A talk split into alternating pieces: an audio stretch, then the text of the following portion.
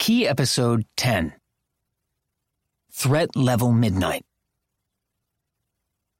In the second season episode, The Client, Pam finds a script that Michael wrote in his desk drawer entitled Threat Level Midnight.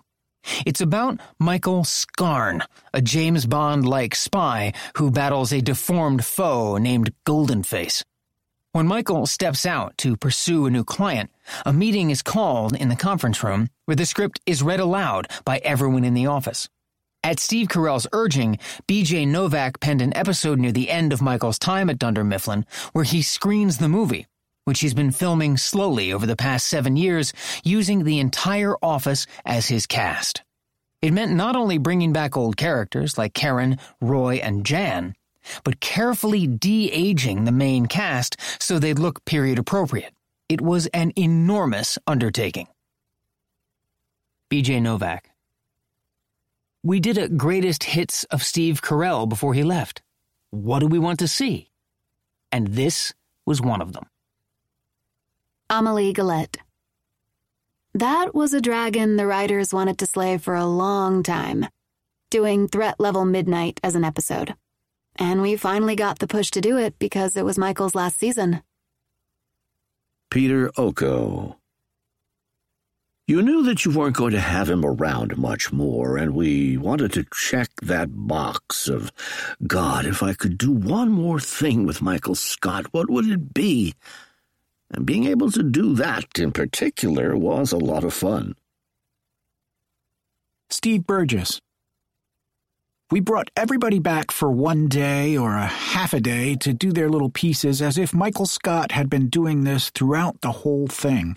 BJ wrote the script. Halsted Sullivan. That was really BJ's baby. Randy Cordray. Hair and makeup and costume had to match the look from earlier seasons. We had a lot of research time where we would go to editing with the department heads and we would print off stills so that they had matching stills to match from for hair and makeup. We tried to maintain the integrity of the joke that this had been shot during the previous seven seasons. BJ Novak. They glued sideburns on me and put Pam in old outfits and Jim in his old hair.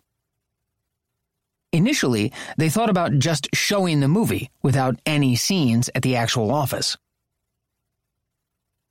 Amelie Gillette.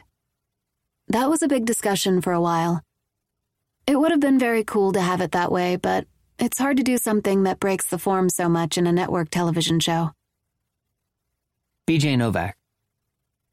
I think it's a very entertaining and substantial work on its own, as Michael Scott's film, but it simply felt out of context to simply air that the way we normally air The Office, without including any background reactions or consequences to the characters. Tucker Gates. I wanted to ground it in the world. Rashida Jones, Melora Hardin, David Denman, and all the old warehouse workers came back for tiny roles. Randy Cordray. We tried to get Amy Adams, who played Jim's girlfriend Katie in seasons one and two. I worked with Allison Jones on this, and we were even willing to shoot her stuff completely out of order on another week if necessary, but we just couldn't make it work. Her feature schedule was just too busy. And she sent a very nice note, thanking everyone and wishing that she could participate. BJ Novak. I had scripted a scene in which she is a floozy in bed with Michael Scarn before Dwight wakes him up with a mission from the president. In the scene, Michael is unsatisfied from their empty lovemaking because no one is as good as his wife was, and Michael explains to her what love feels like. Then, in a talking head, Katie explained with embarrassment how she had some interest in acting back then, and we catch up with where she is in the present day. The basic plot of the movie is that Michael Scarn is trying to stop Goldenface from blowing up the NHL All Star game. BJ Novak. I always liked that he saved All Star games. which to Michael Scott would be more important than championship games, but most sports fans know are kind of irrelevant. One challenge was making a watchable movie that could conceivably have been made by Michael Scott. Tucker Gates. Some people said, well, the production values were too good for a Michael thing. He would have shot on a phone. But I really looked at it like it was his life's project. He watched all these James Bond films and he would have wanted to try and recreate those things. He may not have had a dolly, but he would have made something that could have given him a dolly feel. I really wanted to see the aspiration and the heart that he put into it, and the homage that he was trying to play with, however awkward or amateurish it was. Michael had an aspiration to make something great. This was his opus. BJ Novak. We didn't want the joke of the episode to be how bad he was at filmmaking, which would be a little too easy and actually a little out of character. We wanted it to be more about how he actually did a heartbreakingly good and diligent job on doing something completely ridiculous.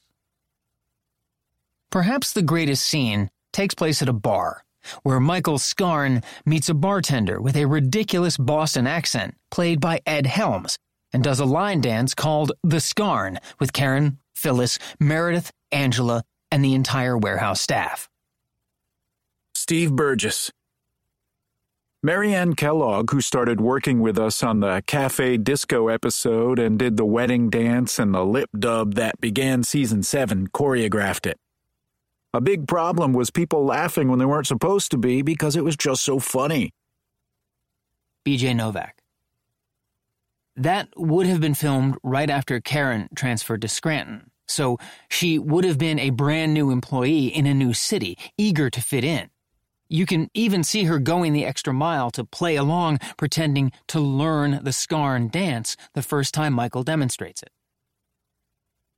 Tucker Gates. I was so nervous about that scene because I can't dance to save my life, but it's Michael's choreography, so we're not doing something too technical. Calvin Tenner. Lester, Calvin, Glenn. Seasons 2 through 9. We rented the next building over and choreographed this whole dance. It probably took maybe 30 minutes to learn. For no clear reason, a little boy in overalls that looks like he just wandered over from a farm joins them. Tucker Gates. It's an Opie character from Andy Griffith. I think it's a reference to probably some older movie that he saw. We just wanted to make everything as referential as possible. The bar scene has a Cheers element to it. When he works out, it's shot like Rocky III, even though he's using a Bowflex. Then there's the noirish moment when he's out in the rain. Michael has seen a lot of movies, but not necessarily good ones. Throughout the episode, we return to the conference room at Dunder Mifflin, where everyone is watching the movie and trying to hold back their laughter. Michael is initially very offended, but after a talk with Holly, he's able to see the ludicrous nature of his own film and laughs along with everyone else. BJ Novak. This was Paul's idea that Michael has a very active fantasy life, and as his reality becomes more fulfilling, he has to let go of it. Kate Flannery. That whole episode was odd and could have been so mishandled, but it wasn't. BJ is just such an amazing writer, and I feel like he's so wise beyond his years. I never, ever questioned any of his choices. Ever.